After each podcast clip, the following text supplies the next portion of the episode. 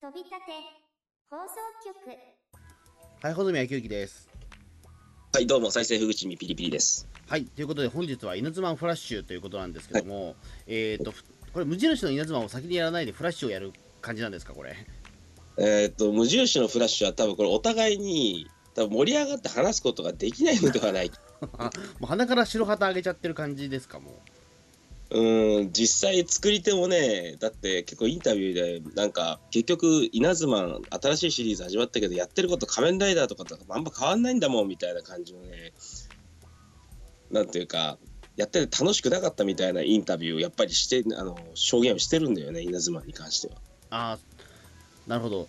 ということは、じゃあ鼻からじゃあもう、それはもうフラッシュはい、あ、じゃじゃその稲妻の無印の方は一旦置いておいて、今日はだからうん1974年ですか、これは。ええ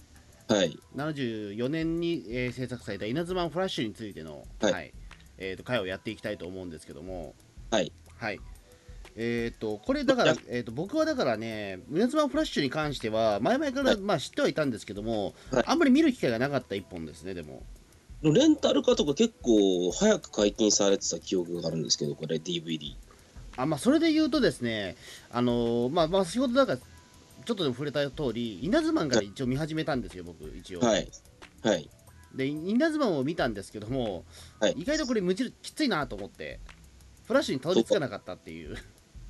あのね、やっぱ無印結構きついんですよいやね。きついかきつまあななんなんなんていうんですかね、まあ、それこそ仮面ライダーと同じっちゃ同じだけどもそんなになんか目新しいものが見つからず、まあ、これを見るんだったらちょっと他の機械だとか見といた方がいいかなと思って、うん。まあ、しばらくしたら忘れてたっていうでフラッシュの方も見てなかったっていう、なるほど。うん、レンタルビデオでも借りてスなタかッっフ陣は豪華なんですけどね。あの、稲妻。稲妻の、無印稲妻の方はスタッフ豪華なんですよ。たああはいはい仮面ライダー V3 のスタッフが多く参入していて、田口克彦監督ですとか、山田監督とか、塚田監督とかがスライドして入ってきてて、うんでメインライター、伊上勝さんで、うんで他にも高久進さんとかもおりでミニチュアのなんかあの描写とかもかなりあるじゃないですかああ雷神号とかはいライトとかビルが倒れるとかうんオープニングでで思いっきり出てるやつで大野すねあれ、ええで立は大野研友会がねバイバリやっててあそっか大野研究会だったんだそうです稲妻はね大野研友会なんですよあそっかあんまりでもそういった豪華さというかねななんだろうなうんなんでもそれでもなんかいまいち乗り切れてない感があったんだよな何が悪いとはちょっとなかなかねあの言えないんですけどもやっぱり単純に差別化みたいなものができてなかったんじゃないですかね関係者のインタビューからも見て取れるようにやっぱり見る側もなんか他のいわゆる仮面ライダーとかとやってることあんま変わんねえなって感じはやっぱするじゃないですかそうですねあとだから僕的にはちょっといまいちピンとこなかったのはあの怪人がねちょっとやっぱりそのなんだっけ、えー、と骨バンバラとかはい百目バンバラとかガスバンバラとか、はいなんか割とう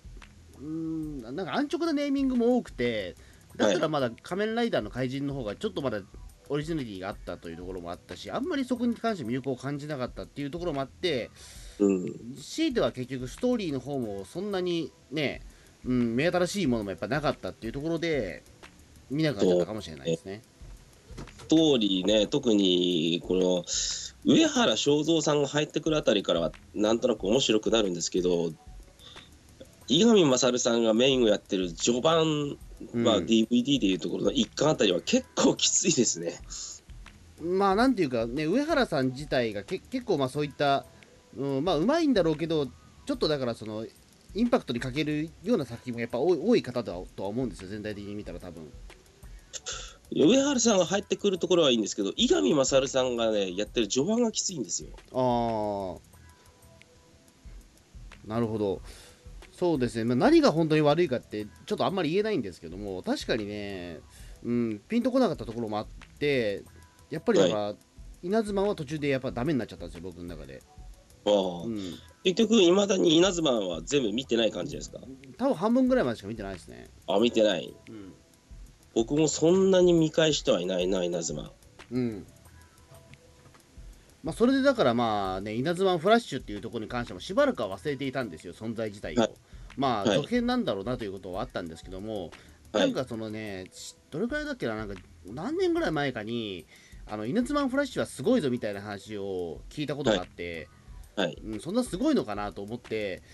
あのそこもなんかあんまり懐疑的ではあったんですけども後々ね、なんか伊集院光さんがラジオで稲妻フラッシュを猛烈に褒めてる時があったんですよ。あなんかあったらしいですねそういうのあのそれを俺偶然その伊集院光さんの番組毎週聞いてたんで偶然耳にして「あのはいイネツマンフラッシュはとにかくすごいぞ」みたいな話になってはいあの当時のだからその仮面ライダーとかあのそういったものとはもう違っても結構ハードなストーリーをやってたりとかするぞみたいな話を聞いて「えそうなの、はいイネツマンフラッシュってそんな話なの?」と思って。はいうんね、な特にだからその話に出していたのが、あのね、れ例の女殺し屋がその恋人も殺して忠誠に誓っはていそれで稲妻の方に立ち向かっていくって話をいま一話まるまる伊集院さんが解説しててあので話を聞いててすごいなんかもうハードなことやってんだなと思って、おーはいうんはいはいそれでねあの興味を持ち出したっていうのが最初かなそれまでは稲妻フラッシュはただ単に稲妻の続編としか思ってなかったんでなるほどなるほどうんペリペリさんの方はどんな感じでしたでもいや僕は普通にねあの両方ともちゃんとレンタルで順々に最初は見まあなるほどでもやっぱり面白いなと思ったらフラッシュの方でしたあーなるほどず多分それが正解だとは思うんですよただ僕の方は本当にだから稲妻はちょっと違うなと思っててうん稲妻自体が合わないのかなと思ったらフラッシュで意外とあの変わってくるっていう話を聞いてフラッシュは見見た感じですあのね、少年同盟とかも出てくるんですけど明らかに作り手も持て余しててね最初5人とか7人とかいたのがねもう3人とかにフィックスのキャラクターは減っちゃうしああそうなんだキャプテンサラーも第1話しか出てこないんですよねこれあ室田秀夫でそうだよねうんまあ室田秀夫ね、うん、まあいやまあ、あれ、バゲモンですよね、でもあれ、軽くで も。あんなにだってインパクトのある、ね、サブキャラいないですよ。うん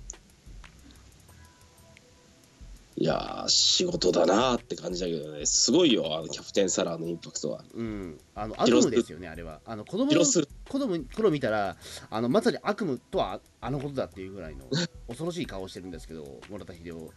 そしてさんが、なん白くか本当になんかね、か科学特捜隊の制服みたいの、さらにダサい制服を着いてるんで、着てるんで、うん子供心見たらあれは悪夢ですよ、完全に。うんあの、ピエロに近いなんか怖さを感じるという。そうねうん。いやーあれはなかなかやばいねあれはやばいですね。うん。まあ、それもあるから僕好きじゃなかったんですよ、やっぱり。 うんあの、室田秀夫が怖すぎたっていうのもあったと思うんですよ。まあ、あとはね、なんか超能力戦はやっぱり冷めるんですよね。ああ、超能力戦は確かにね、ピンとこなかった気する。うん。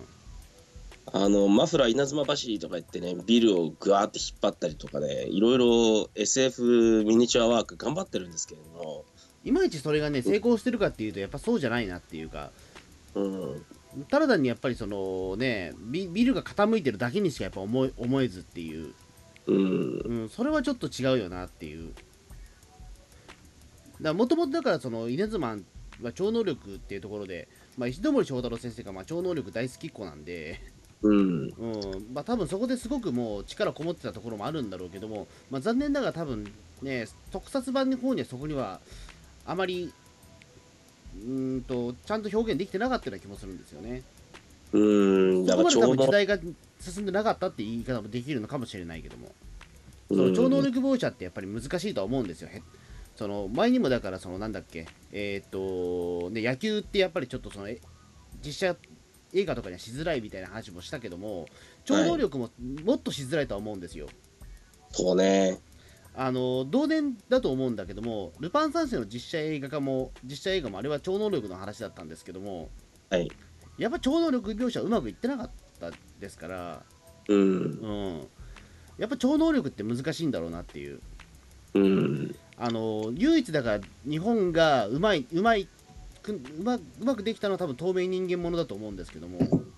なるほど、うん、あの透明人間ものはうまうまいはずなんですよあの、まあ、す最初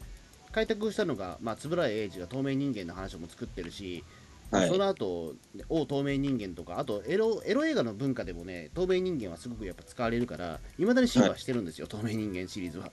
なるほど、の分分野に関しては。からそれ以外はやっぱりね、あんまり成功してるものってね、多くないのかもしれないですね。うん。で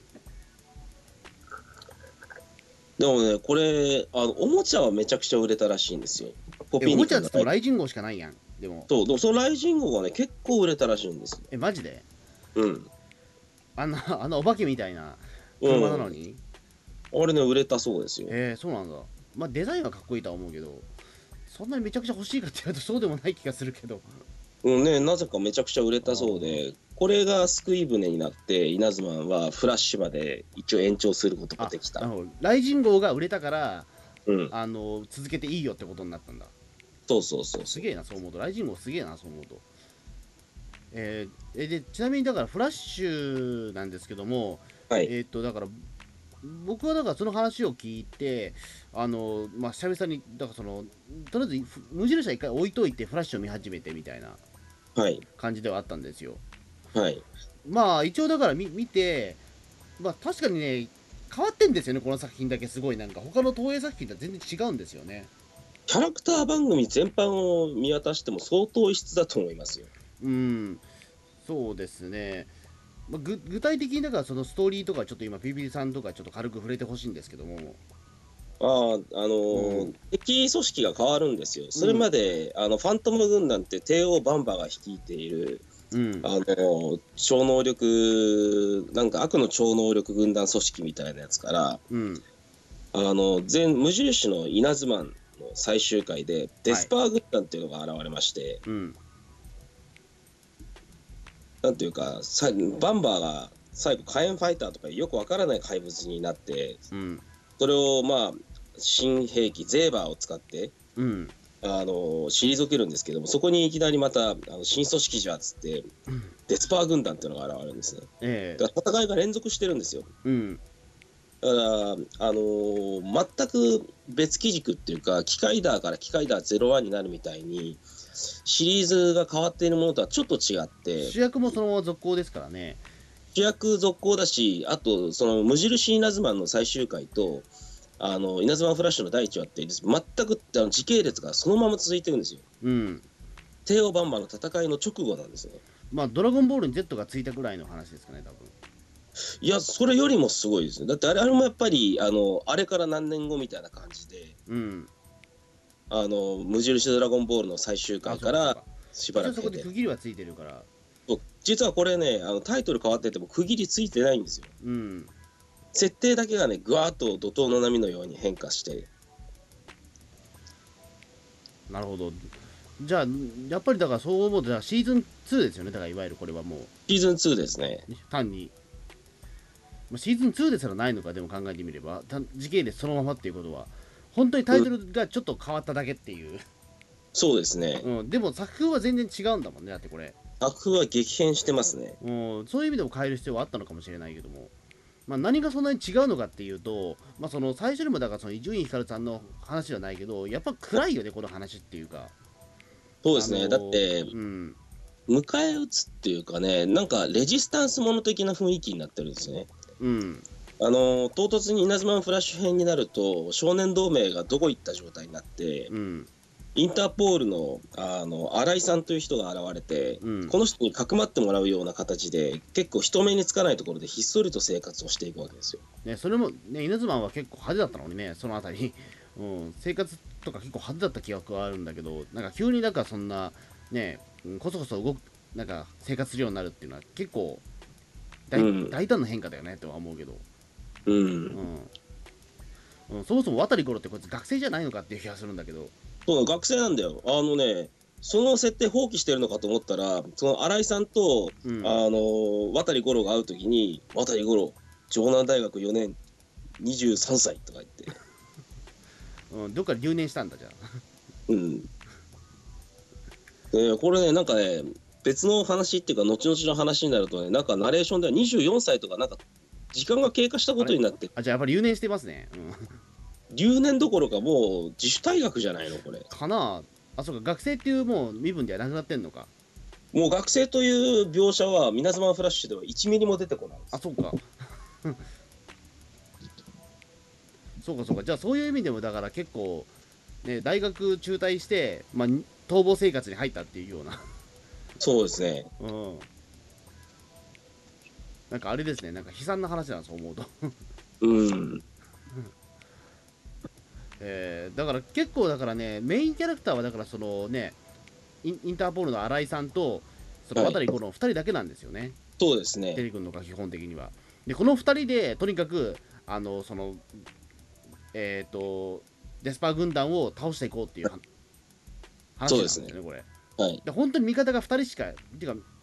いないっていうような状況でそうですね。うんまあ、インターポールと連携しているってことで、結構新井さんの同僚っていうか、インターポールの誰それが来たみたいな感じで、まあ、結構すぐ殺されちゃったりするんですけれども、うんね、別でもにイン稲タ妻ーポール軍団が出てくるわけでもなく、ないですね。うんで稲妻のこと渡り五郎がなんでこんなこそこそした生活をしなきゃいけないかっていうと第1話で渡り五郎がデスパー軍団とわデスパー軍団から逃げてるんですね、うんあの火炎ファイターこと天王バンバとの最終決戦した直後だったんでエネルギーがなくて十分に戦えないんですようんで逃げるんですね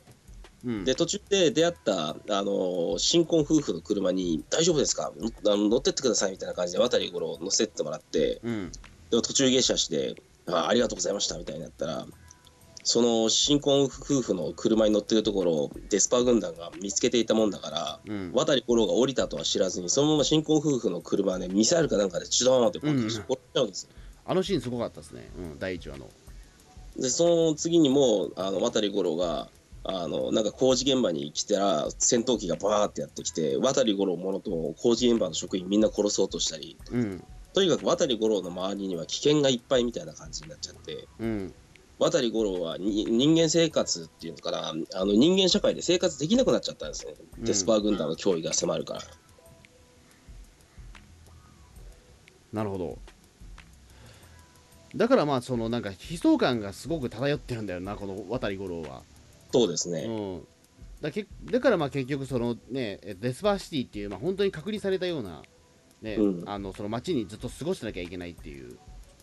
いやいやデスパーシティっていうのは収容所ですよあ収容所だけどあまあまあまあだからいわいわゆる街街都市街になってるもんねでもあれってもういわゆるあれはねどこにあるのかよくわからないですけども、んまあ明らかにアウシュビッツとかそういうのを意識したようなあれですねうんまあ収容所だけど結構意外とでもふね生活はでもちゃんとしてるようなところではあるじゃないですか一応なんかずっと空気が乾いてんだけどうん割とでは日本の風景そのままじゃないですかでも当時のなんかねあれには一応元ネタがあるらしいんですねうんなんか海外の映画でねそういうとこあったらしいんですようんなんだろうねあのい言うてみれば他のと特撮作品で言うと、はいあのウルトラセブンの第4惑星の悪夢のあの街みたいなそうですねあれをあれをイメージすると多分一番近いと思うんですけどうんあのすごくなんかね人間があんまりいないような街ですごく乾いてるみたいなうんあれに近いと思うんですよであそこでこの世界をどう変えていくかっていうその2人の男の話むさ苦しい男の話なんですよこれ結局だから、うんあの、よくキャッチコピーで言うとね、DVD の裏ジャケットとかにも、ハードテイスト SF ロマンとか、そんな感じで。もう全然なんかハードテイスト SF ロマンっていうようなうんあのもうキャッチコピーにして子供が借りるかって話なんですよそれ まあね借、りるわけないやんそんなのっていうでもどうなんだろう、平成ライダーとかそういったものを経た子供たちから見たら、結構楽しんで、この作品を見れるんじゃないですかね。どうなんですかねえっ、とそういうなんか稲妻フラッシュ的なねそのなんかちょっと乾いたクールなんかもう乾いた感じの特撮ってあるんですかでもなんかそのないです平成ライね。ダーってでも今の乾いたなんか仮面ライダービルドってちょちょっとあれみたいですじゃんそのなんか国がみ日本が3つに分断されてそれで改造人が統治されてるような世界観なんでしょよく知らないけどらしいですね。なんか、うんなんかそれでなんか近いなと思ったんだけどその話を聞いた時にうん。うん、だからちょっとだからね全体的にその仮面ライダーみたいになんかわちゃわちゃししておらず本当にえっ、ともなんかモブシーンとかも出てこない本当に乾いた世界観なんだよねこれ、うん。うん、なんかハードボイルドっていうのは本当に乾いた感じなんですよマジで、うん、これは本当不思議な感感覚ではあったんですけどうん。うん、だある種だからそのなんかウィキペディアも書かれてるようにああのはいすごく ATG 映画っぽいっちゃ ATG 映画っぽいよね確かにまあね、それが顕著に後半になればなるほどすごくなってくる。前半は意外と普通なんですよ。前半はね普通普通というかまあうんすげえなんかじ地味な特撮をやってるというかうん、まあね、やっぱオイルショックの影響なんですかね。うん、すんごい地味なんですよね 前半ってうん。まあ、それでもやっぱりねデスパー軍団のその内内部構想みたいなものが見られたりとか割とそこは見どころがあるんですけど、うん。うん、ただねなんだろうその見ててもなんかねコミカルでも何でもなくただ単にひたすら怖いっていうだけなんですよねこれコミカル描写ゼロですからね。あそう笑いも描写は一つもないねこれ見事に、うんこんなヒーローものもなかなか珍しい。うん、子供に見せようというつもりがあんまなかったのかもしれないですね下手すりゃねこれ、うん、普通だったら喜怒哀楽に沿ったなんていうか描写ってのがあるじゃないですかそうそうそう、うん、で笑いどころといったらまあせめてだからねその新井さんがねいいつも怖い顔してるなぐらいのところで笑うぐらいですよ もう笑いどころなのいやなんか、うん、いや新井新井さんのファッションはやっぱ結構おかしいじゃないですかあれも結構わあね絶対インターポールじゃないだろお前っていうあれもやっぱりスティーブ・マック・イーンとかの影響なんですかねスティーブ・マック・イーンだけどでもあれはもう単に悪役悪役ですよあの顔は単に悪の悪の人間であれは善玉には絶対見れないからそこで笑うぐらいですよせめてあとね新井さんね時折ひげなくなるんだよねそうそう そうそうそうそこなんそうそうだからあのあうんそこは笑えた、うんひげがなくなってるよみたいなうん、あれどうしたと思って、うん、これ偽物の新井さんじゃねえかみたいな、うん、感じだったんですけどあでも、うん、全然全然進んでるし、うん、でもももみあげはいつもの新井さんだしなみたいな感じひげはないけど、うんこのめちゃめちゃ濃いもみあげは新井さんだから多分新井さんなんだろうなみたいなうんそういうところでしかちょっと笑いどころが見つけられないんですけどこの作品はうんなるほど。ちなみにですね、えっ、と、はその、イナズマンフラッシュ、まあ、そのピリピリさんすごいお好きだっていう話ですけど、はいなるほど、これ、えっ、と、ど、どんぐらい好きですか、でも。 難しいとは思うけど、結構好きな部5類本にの入りま指に入るぐらいですか、でも。すはいあ、マジで5本の指に入るかどうか分かんないけど10本の指には絶対入りますねうんなるほど。うおんうでも結構でもそれはすごいね、10本の指に入ってくるっていうのはね。うんうん。そうですね僕的にはね、うーんまあ、10本の指に入るかどうか、ちょっと微妙なところではあるんですけども、うんうん、まあ面白かったは面白かったですよ。うんうん。結構ね、今ね、北のとある独裁国家とかがね、あの脅威を広げているこのご時世において、デスパー軍団っていうのは、ちょっとリアリティを持ってしまっているかな、ああ、うーん、どうでしょうね。うーん。仲間。も家族も平然と粛清する。うん。ていうかね、ここまでね、狩猟っていうか、ガイゼル相当、うん。いわゆる狩猟ポジションに当たる人がね、際立ってる作品っていうのも、実は珍しい。そう、そうですか。いわゆる、あの、その大ボスが。そううん。大ボスが際立ってるっていうのは、だから、まあでも毎回出てきますもんね、でもそう考えると大ボスは。うん、うんバンバとかね、うん。ドルゲとかいろいろ過去にもあるんだけれどもこうにねなんだろうまさに独裁者みたいな感じとして描かれるああ、そうか、人間だもんな、そうか。ガイデル相当って一応。そうそうそうだからね他のそういうバンバとかドルゲとかそういったものとは全然違う怖さがやっぱりあるんですようん。しかも人間が演じてるのにねこの安藤さんがねうん。演じてる安藤さんが全然表情変えないんですよね死刑とかそういうのもなんかチェスの駒をピッてやるだけとかうん、指をサッてやるだけでね、あれはね、本当に、うんまあ、人間なんだろうけど、やっぱちょっとね、怖さはあるというか、あのやっぱアウシュビッツってことを言ってるから、多分これって元ネタはヒトラーに近いのかもしれないですけども、ただそれにしてもね、あの安藤光雄さんのその悪役演技っていうのは、多分これ、真骨頂じゃねえかなっていうぐらいに、あのもう顔を真っもう真っ白に塗り込んだ上に、あの大月健二みたいに、もう目をすごく傷つけた表情で、あのもうすごいもう声も低くさしてるからめちゃめちゃ怖いんですよねこれ安藤さんが演じなかったら多分ギャグになるよねこんな白塗りで、あこれ牛尾健二さんがやったら逆ですね、うんうん、牛尾健二さんも白塗りというか結構すごいメイクでねやってるけどねうん、ですね、多分ね、これは安藤さんがやらないと、多分すげえ、あそこまで怖くならなかったろうね、多分多分ううんん。なるほど。で、あとだからね、これだから、特色としては、必ず女性ゲストが出てくるところはすごいよね、これでも。えーっと中盤あたりからですかねゲストが出るようになるのはあ、そうか、序盤はね、どその男、そのね、2人しか出ない回とか結構あるから、はいうん、でも結構、その女性ゲストでも割と多いよね、でも割とでも。多いですね、うんえーっと12話から14話ぐらいになってくるとまあ、ほぼ毎回出てくるっていう。はい なるほど。だから、それもね、だから、あの割と、うん、ちょっとアダルトな雰囲気になってるはいるんですよね。これはねやっぱりメインプロデューサーの一人である加藤貢さんという方のね力の入れ方がすごかったみたいなんですねうん。なるほだっどて。そう鳥居恵子とかってだって主演作品ありますよねあ鳥居映恵画で子はすごい、と当時のもう、だってアイドル的な女優さんですよ、鳥居恵子って。だから後に加藤貢さんとかはねそういう鳥居恵子さんとかそういう大物にオファーをするぐらいの熱量ってのは今はさすがにもうないかもしれないっていう振り返ってるぐらいなうん。そうですよね。あとだから他なんだっけ、えっ、と、あ、そう、鹿沼絵里さんとか出てんのが、後に、あれですよね、だから、あの、ゴレンジャーでレギュラーになるけど、はいうん。あと、後半はママキレイとかね、結構その後の,、はいの特撮常連も割と出てきたりとか、はいうん。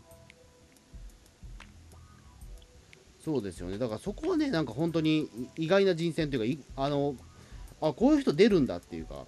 はいマキレイさんってやっぱりあんまり東映のイメージがないじゃないですかこの人もないですねやっぱりあるとしたら、皆さんやっぱりレッドバロンとか天宝あっ天ちの々方とかそっちの方かな多分、はいうん、どうしても東方の東映のイメージはやっぱない人なんだけどもこれは出てんですよねうんうん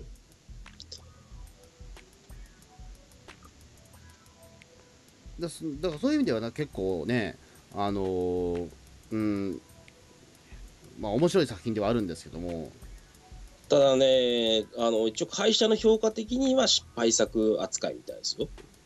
うんあでもは雷神雷神号はやっぱ売れなかったんですかね1年通して雷神号1年通して売れなかったのかどうかっていうのはちょっとわからないですけど、ちょっと視聴率的なところで言うと、うんやっぱり10%ちょっとぐらいしか取れなかったらしいんですよ。ああ当時の10%は多分相当低いっすよね多分うんでやっぱ仮面ライダーのね、もたらした30%ヒットっていうものがあったから、まうんあ、それと比べちゃうと、なんともなんともってういう、ん、なんともではあるけども、まあねえ、まあでもしょうがないから、この作風ではやっぱりなかなか厳しいところはあるとは思うんですよ。でもこの作品では特にフラッシュ編においてなんでこんな自由性を得たかっていうとまずあの結構主だった稲妻無印稲妻の頃からのメインスタッフがあのフラッシュに移行するにあたって特に田口監督とかがそうだと思うんだけれどもうん、あの仮面ライダー X の方にみんな行っちゃって若手の人ばかりが残るような形になったんですね。うん、その結果、結構、あのー話の打ち合わせとかにね、メインは、長石隆夫監助監督、当時助監督、はい長石監督とかが、かなり、あの、加藤プロデューサーとかと打ち合わせをして、当時、長石監督だ、多分デビューしたてですよね、監督として、多分いや、長石監督はね、デビューは影スターからですから、あじゃあまだしてないのか。下積み長いんですよ、長石監督。あのー結構若くして出世してるように見えますけど、キャリアを考えるとね、なかなか芽が出ない方なんですよ。うん。ねえ、そのぶ、えっ、と、なんだっけ、えっ、と、えっ、と、確か仮面ライダーの、そのなんか、えっ、と、石ノ森章太郎監督作品では一応、だから、その助監督で支えたみたいな話もあるけども、監督補佐っていう監のか督な。補佐みたいな感じで、うん。それでもやっぱり、それからやっぱりしばらくもう何年か経たないと、やっぱ監督にはなれなかったっていう。かなり下積みが長かったという。仮面ライダーアマゾンの1話から4話、まあ、平山徹先生とかとの連名ではありますけれども、うん脚本とか書いてたら、もうさすがにライダーでデビューできるだろうと思って、できてないんですよね、こうの人。ん、そっかちなみに、えっと、長市さんそうかでもこれに関してはえっと脚本には参加はしてるのか脚本には参加してます。脚本はね、あの V3 とかの頃も参加してますよ。あそうかそうかしかもあれか、えっと、長市隆夫さんがやってるのがレッドクイーン暗殺のバラードなんだしかもそうそうそうそうそう。ああの話をやってるんだうん。えー、病んでます ねあの話病んでるよねだってどう考えてもあれうん。うん長石隆夫監督当時いいくいくつかわからないですけどもあの、はい本当にこじらせた映画青年とか作ったような作品ですよね特にこれとかまあ、そうだったんじゃないですか、中石監督は。いやだからこれさっきだからそのレッドクイーン暗殺のバラードです先ほどその伊集院さんが言うてた話ですよねこれだから、うん。うん、いきなりだってその恋人がね殺した話でしょこれそうですよ。うん、 うんうん、これはねなかなかねその他の特撮作品でもあんま見れないぐらいちょっとショッキングな作品だと思うんだけどねこれいやーね、だってこん、こあれこそまさにハードボイルドだよね。うん。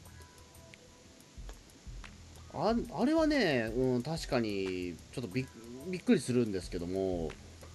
レッドクイーン暗殺のバラードってのはどういう話かっていうと、うん、まあ、優れた射撃の腕を持つ優子っていう人がいるんですけど、うん、あのー友人をね、自分の手で殺して、うん、で、スパー軍団の一員になってるんですね。で、うんレッドクイーンっていう、あのーコードネームを与えられて、うん、あの、渡り五郎を殺そうと狙うんですけれども、うん、でもハンマーデスパーにね、こう実はこの人の狙いっていうのは、あのーデスパー軍団に仲間に入ったと思いつつ、ガイゼル総統を暗殺しようとしているんですね。うん、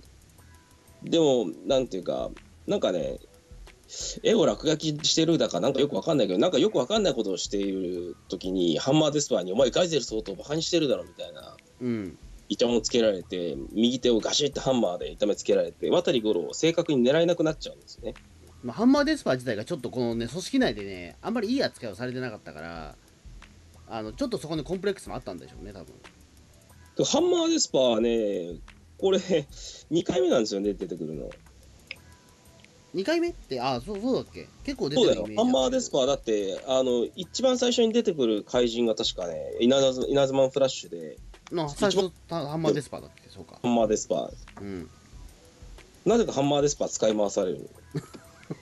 あそうかそうかあだからそれもあるからなんかすごい苦労人のイメージもあったのかうん。毎回なんか粛清されてるからね。うん、うん、そっかだからそれもあるからだからすごくなんかねハンマーデスパーがすごくなんかそのレッドクイーンに対してなんかすげえ嫉妬してんなってのは分かったんですようん。でそのレッドクイーンまあそのレッドクイーンの右手が潰されてみたいなそうそうそう。うんだからすごいなんかねなんだろうその悪の組織側に結構そのしね焦点を絞ってるというかねうんうん。うん、これもなんかなかなかまあないことはないんだけどもえっ、とここまで痛めつけてるのは珍しいという、うん。うん、これはね、うん、確かにうんまあこれは面白いまあ面白いというかねやっぱりちょっとへ変な映画ではありましたからねやっぱりそれはまあね、ヒーローものっぽく全然ないですよね。うんそっかだこのねさっきだからその出したそのデスパー軍団の怪人にしても俺がだからそのハンマーデスパー2体いるってことに気づかなかったのも同じではい。あのーいなんか今の怪人メーカーみたいなの見ると、もう使い回しばっかですね、これ、見事に。そんなに使いましょうかったっけ、稲妻フラッシュって。え、だってハンマーデスパー、ノコギリデスだ第1話でハンマーデスパーとノコギリデスパーが出てきて、うん。第2話にまたノコギリデスパーですから、それは続投じゃなまかあ、ったかな続投ではある、まあそれは、それはいいんだけども、ね、その後だって、えっと、ジェットデスパーが出てきた後に、うん1話で、またジェットデスパー出てますもん、だって、17話で、ジェットデスパー2号って出てきてますから、あ、ジェットデスパーも使い回しか。そう、これ使い回してるんですよ、2号って形で勝手に出して。うだからん。わけわかんないんですよ、見てる方もこれ。となそんな予算がないような感じっていうか、あのね、機械だ01とかだとひどいじゃないですか。うん、ついに怪人の造形諦めてたりとか。まあでもそれでも一応ねあの明確に形は違うから分かるんだけどデスパー軍なんてうん形そんな変えてこないじゃないですかだってなんか頭にドリルがついてるなんかうんマサカリがついてるぐらいの感じじゃないですかまあマシンマンほどの変化はないねマシンマンほどの変化はあるんだけども、まあもう、だって怪人作る気ないじゃん、あれもうどう考えたって。そうまあそれにちょっと近いぐらいのことになってるしであとでデスパー軍団にしても例えばほらあのねえっ、とササデスパーもおるしうん。うん、レギュラーキャラもいるんですよ、結局。うん。デスパー軍団の方の。うん、腕スパーもおるしみたいな。腕スパーね、すごいいいんだけど、結構早くね、最終決戦が描かれて、うん。腕スパー兄弟というよくわからないものになってしまいね、ちょっとキャラクターが迷走するんですよ。なんで腕の兄弟って言っても思わないですか、あれ。腕の兄弟なんだよっていうか、一体のね、その、いわゆるサイボーグってのかな、このミュータントサイボーグをバラバラにして、もう一回再生させたら2体になるってのは一体これどういう原理なんだっていう。えそれうん。まあ、それ、なんだろうね、ままあ、バラバラにしたらなんかうまく組み立てられないから2体にしちゃいましたっていう。あね、で僕結構ね腕スパーの声優さん好きでねこの人もっとブレイクするだろうと思ってだからなかなか見ないじゃないですかえっ、と、岩名なんとかさんでしたっけえー、っとですねこの方は岩名正樹さんあはいはいはい。えこの人ねあの声優としてはあまり活躍をしない一方で今国際的な舞踊家とか映像作家として活動してえあ、そうなん今だ。は南ノルマンディーに在住してるみたいですえ、意外な。 そうなんだ。凄まじい大物になり果ててますえ、なんかそれはびっくりですね。うん。うんへえなんなんかある種だからそういう意味で言うと、まあ、役者というかもうなんかそねすごいなんか演なんかその表現者としてものすごいとこまで行っちゃったんですよそう思うとへそうですね、びっくりですよ、これ。えあー全然それは知らなかったです結構なんかあれだよね確かゴレンジャーとかにも声優で入ってたりしますよね出てますね確かはいうん二次仮面名前を時々見るから二次仮面、扉仮面、鉄管仮面とかね。ねえ今ね岩名正樹さんはこれを今ねなんだろう、うん、そその時の話とかするんですかねいや、しないだろうね。しないよね多分もう、外人の人にこれを見せたりするのかなしないだろううんね。 二次仮面の話とか、うん、いや俺が二次仮面やってた頃なみたいな話を逆にこの人にとってはもう黒歴史である可能性があるよな、ここまで多大分物にそなうっいうその可能性は高いと思いますけどて。ああでも結構低音で渋い、いい声してんだけどな。うんですねであとだからそのねまあ腕スパーがだからそのまあまあ、なんで腕なのかっていうとあれなんだよねだからそのガイゼル相当の片腕っていう意味合いが含めての腕スパーっていううん。うん、それもねよくわからないんだけどもさらにあのサデスパーって時々途中出てくるじゃないですかあれはいはい。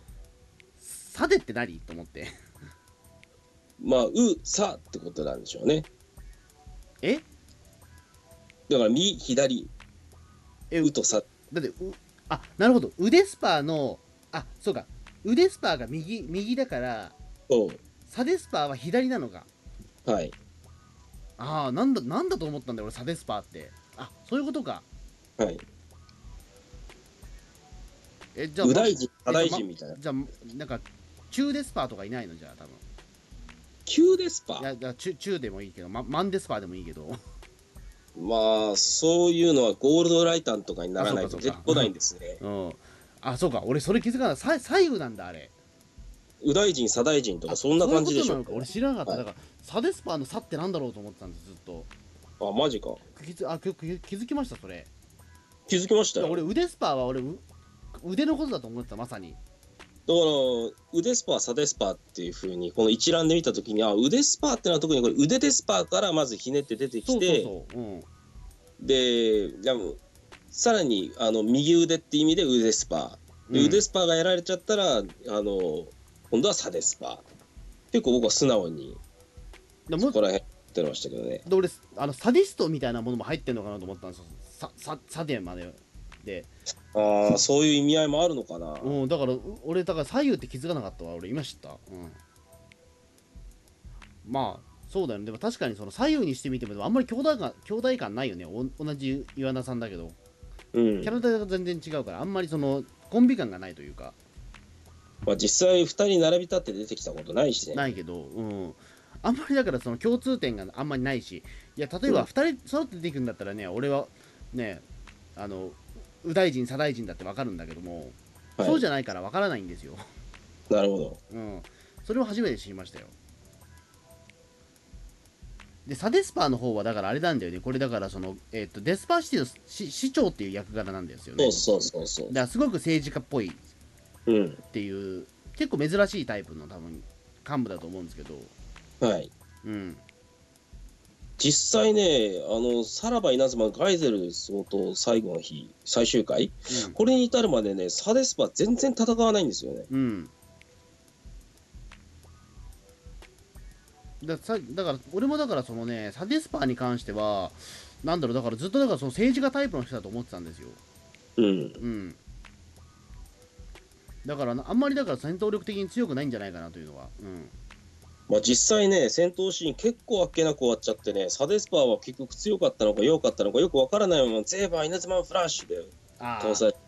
でもそれ税は稲妻のフラッシュ問題あるじゃないですかそうなんですよね。このね、ゼーバー、イナズマンフラッシュはね、ちょっと非常に良くないパワーアップの仕方ですよね、これは。あの一撃必殺ですからこれって結局一撃必殺なのもいいんですけれども、あのね、これもやっぱり縦的にもどう組み立てていいのかよくわからなかったのかもしれないですけど、今だみたいな感じで、戦闘、なんていうか、相手にどっか隙ができたタイミングとか関係なくいきなり出して倒しちゃったりとかね。うんとにかく出たらもう絶対殺す兵器みたいな感じになっちゃってて。まあ、いわゆるだからねしあのし死亡フラグですよねこれただ単に、死亡フラグ出しますっつってそのまま死んじゃうみたいな、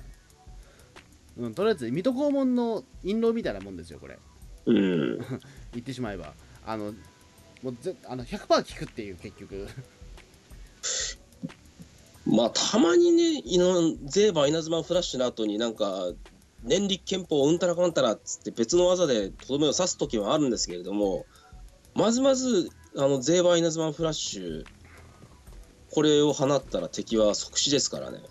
そうそうだあのなんかスペシウム光線みたいなあのちょっと苦労してる感もあんまないんですよね結局それをそれを出すまでに苦労があるとかそういうことじゃなくて本当に出せば死んじゃうっていう、うん、うん、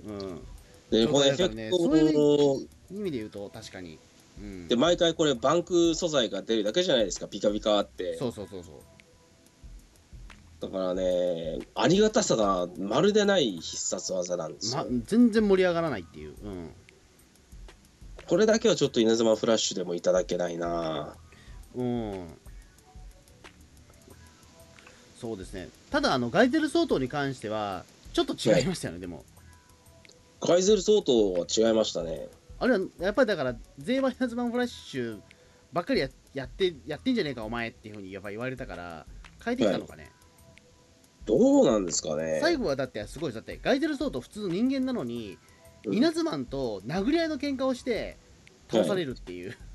から仕込み杖ね、振り回してましたからね。こんなに暴れ回る安藤光雄さんが見れるの、多分稲妻フラッシュだけですよ。うん、最終的にだから、まあ、ガイゼル相当そんな見た目的にもね顔は怖いけど強そうではないんですよ別に戦闘力がめちゃくちゃありそうな人ではないからなんか老人いじめみたいな感じで途中で見えちゃうこともあるんですけどももっとね、いろいろ超能力とか使えてたらあれなんだけどな。言うても人間なんですよねこれ 結局はガイゼル相当ってただの人間なのかなうーんでもだって普通にだって娘おるしいや、でもミュ、だって渡り頃だってミュータントだけど人間あまあそりゃそうだけどでも特にだからその超能力を使ってるような場所なくないでもそうなんだよね結局ねガイゼル相当がね超能力を使う描写ってのはついずほぼないんですよねそうなんですよねうん思い出したらどっかになんかねあるのかもわかんないけど記憶に残るようなものがちょっとない うんまあそうですねだからずちょっとだからね戦やっぱり戦闘シーンに関してはやっぱりその無印の稲妻もえっ、とまあそのフラッシュの方も実はあんまり成功してるとは言えないんだと思うんですよこれまあね、無印の方も、年力稲妻憲法とか言って、なんか突然暗闇の中から手がニューって出てきて、バキッつって、あーとか言って、もう何が起きてるのかさっぱりわかんないまま敵が倒されちゃったり。そこに対してやっぱりちょっとね面白さを見出せなかったというか、まあ、ある種だからそこってまあ別に王の研究会が頑張ればいいって話じゃないじゃないですかやっぱりそれは特撮の人が頑張んないと本当はいけない演出なんだけども、うん。やっぱそこがうまくいってなかったような気もするといううん。ただその代わり稲妻のデザイン的にはかっこいいんですよね稲妻って。かっこいいですね。うん、稲妻はだからその他のそのなんていうか投影作品とは違ってすごくなんかそのプロテクターも含めてすごく筋肉質な印象がた強いヒーローだとは思うんですよ。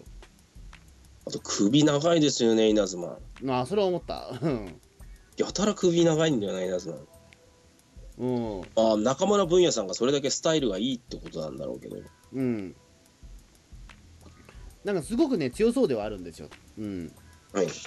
あの原作のねえっ、とその石森章太郎先生の原作のえっ、とその稲妻はあんまかっこよくないんですけど、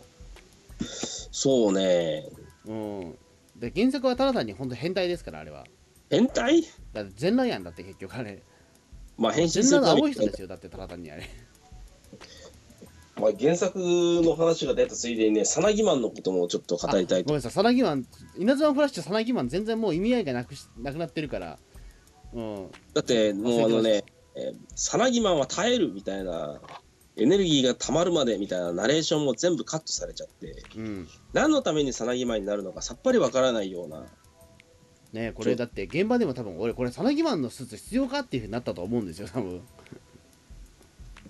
実際サナギマンになるのをね、あのいきなり合力将来からそのまま続けて超力将来ってなっちゃうのもあれば、うん、もういきなりサナギマンとか全部カットして、稲妻の姿でバーンって出てくるっていうか、もう完全にもうサナギマンはお荷物になっちゃってるんですね。うん、でこれ漫画のいあの原作漫画っていうか全然内容原作と言えるような内容じゃないんですけれどうん、稲妻の石森先生が書いたコミックスあるじゃないですかあるある。こっちでもさなぎマンかなりもういおざなりになっちゃっているや、そもそも原作漫画で言うと、稲妻の設定すらいらないんだから、だって、まあだって終盤超人戦記とかなって稲妻じゃなくなってるんだもんいや、だから、多分あれの話って、石森章太郎先生は、多分少年同盟を、多分ただ単に続けたかっただけだとは思うんですよ。そうなのかあなの少年同盟っていう石森章太郎先生が60年代に出した話があるんですよはいあのその原作漫画ででそれが結構面白かったんですよはいでそれはまあ超能力というか、まあそのね、いいわゆる本当に子供用に作られたえー、と本当にスパイものの傑作なんですけどもほうほあのすごくそれが面白かったんですようはいでだからまあその設定がそのまま、えー、と原作稲妻にも使われてるんだけどもやっぱり違うんですよね、うん、うん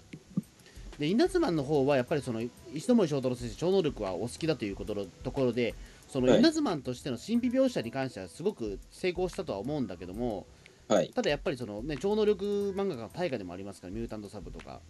はいただやっぱりねそれを変身ヒーローにしてしまうと実はそのヒーローとしてのかっこよさが実は薄れるっていうちょっと面倒くさいことにはなるんですようんなんでかっていうと超能力ものの良さ石森章太の超能力良さまあミュータントサブ基準ではありますけども、うんあの普通の、えーその辺でいうお兄さんが超能力を使えるからかっこいいっていうところだったんですようんで稲妻になっちゃうと稲妻に変身することで超能力が使えるってことになっちゃうとこれはちょっと違うんですよやっぱりうんヒーローだと超能力ヒーローっていうことにしてしまうと超能力っていう能力が弱すぎちゃうっていううんこの矛盾点が実はあると思うんですよねうんなんというか悲しいさがですなうん、だからやっぱり石森章太郎先生は後年、えー、とその稲妻に関しても結局その主人公の勝田三郎しか出さないじゃないですか変身させないで、だからそれが正解だと思うんですよこれってだって変身する時ってなんか囚われてる時とかそれぐらいしかないですよ超人戦記編ってそうそうそうだからそれどころかだってそのそれまでの稲妻にしても変身する必要性が全くなかったんだもんだって、うんうん、普通にだって勝田三郎はあの学生服のまま超能力使うしっていう、うんうん、でしかもなんかなんかへなんか仲間もたくさんいるしみたいなうんうん、まああれでいいんでしょうよやっぱり、うんだからなんなんつうんですかねあの非常に惜しいんですよね、まあ、そもそも稲妻っていうもの自体がどこまで必要かってことになっちゃうと難しいというかうんあの超能力を見せるんであればあのー逆に稲妻の設定っていうのはいらないんだけどもただそうしないとやっぱりヒーローものとして体制が取られないというところで非常にちょっとね不遇なな作品だと思うんですよ稲妻ってやっぱり。うんうん、俺見てないんだけどそのヒーロー戦記でしヒーロー対戦でしたっけ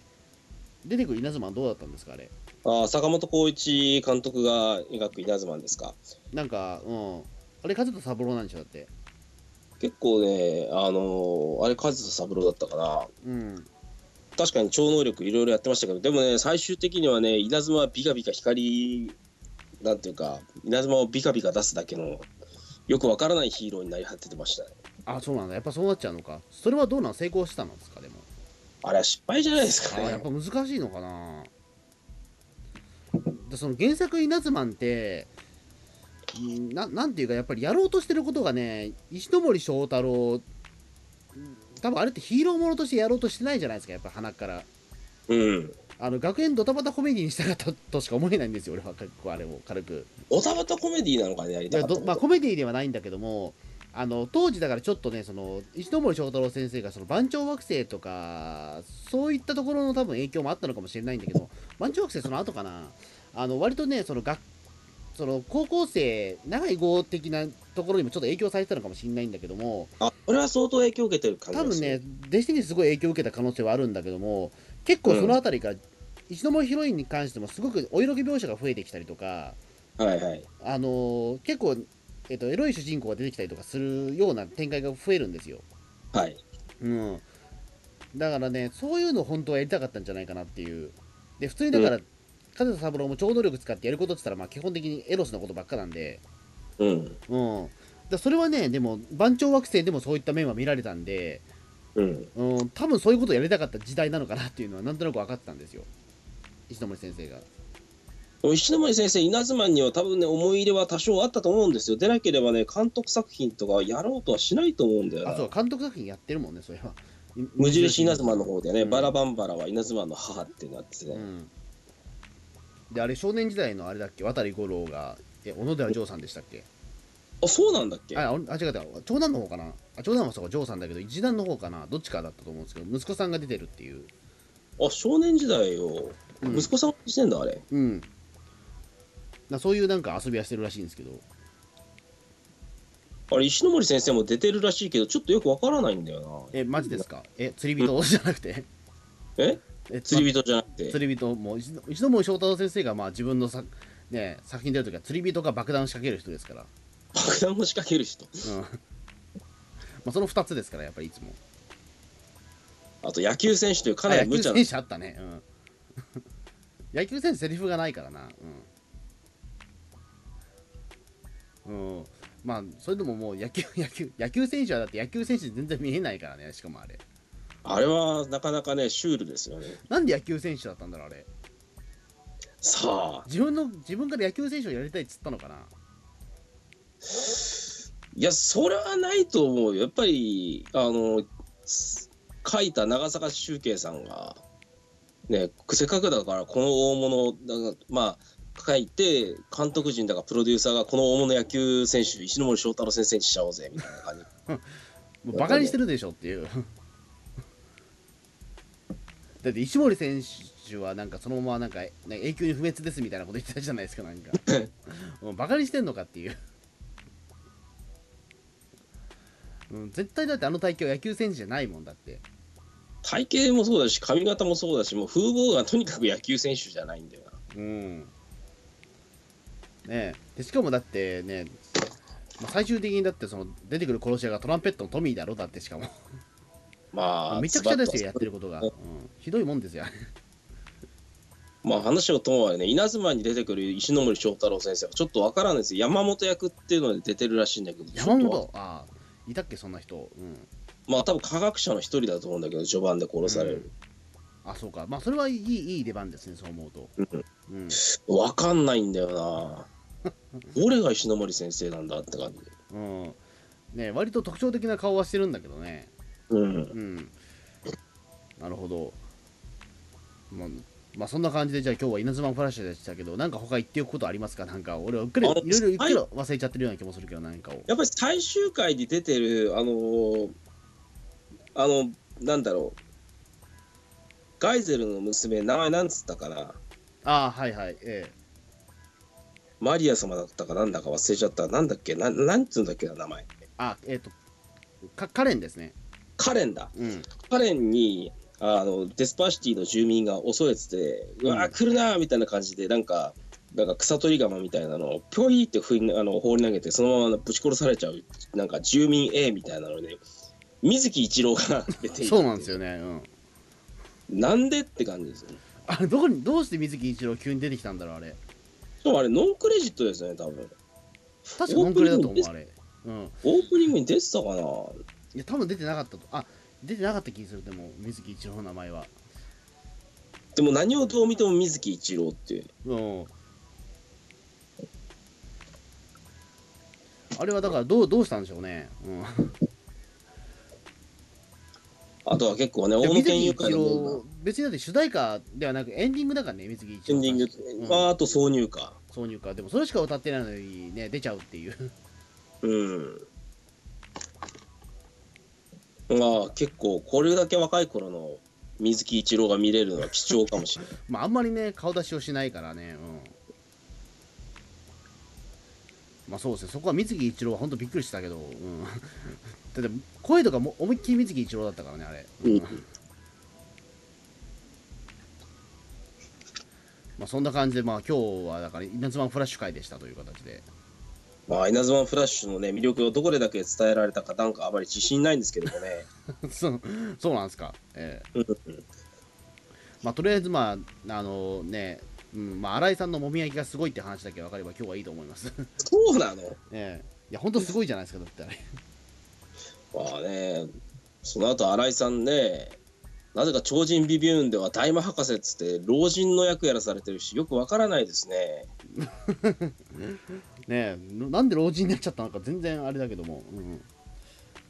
まあ、そんな感じで、まあ、今日は稲妻フラッシュ会でしたありがとうございましたどうもありがとうございます。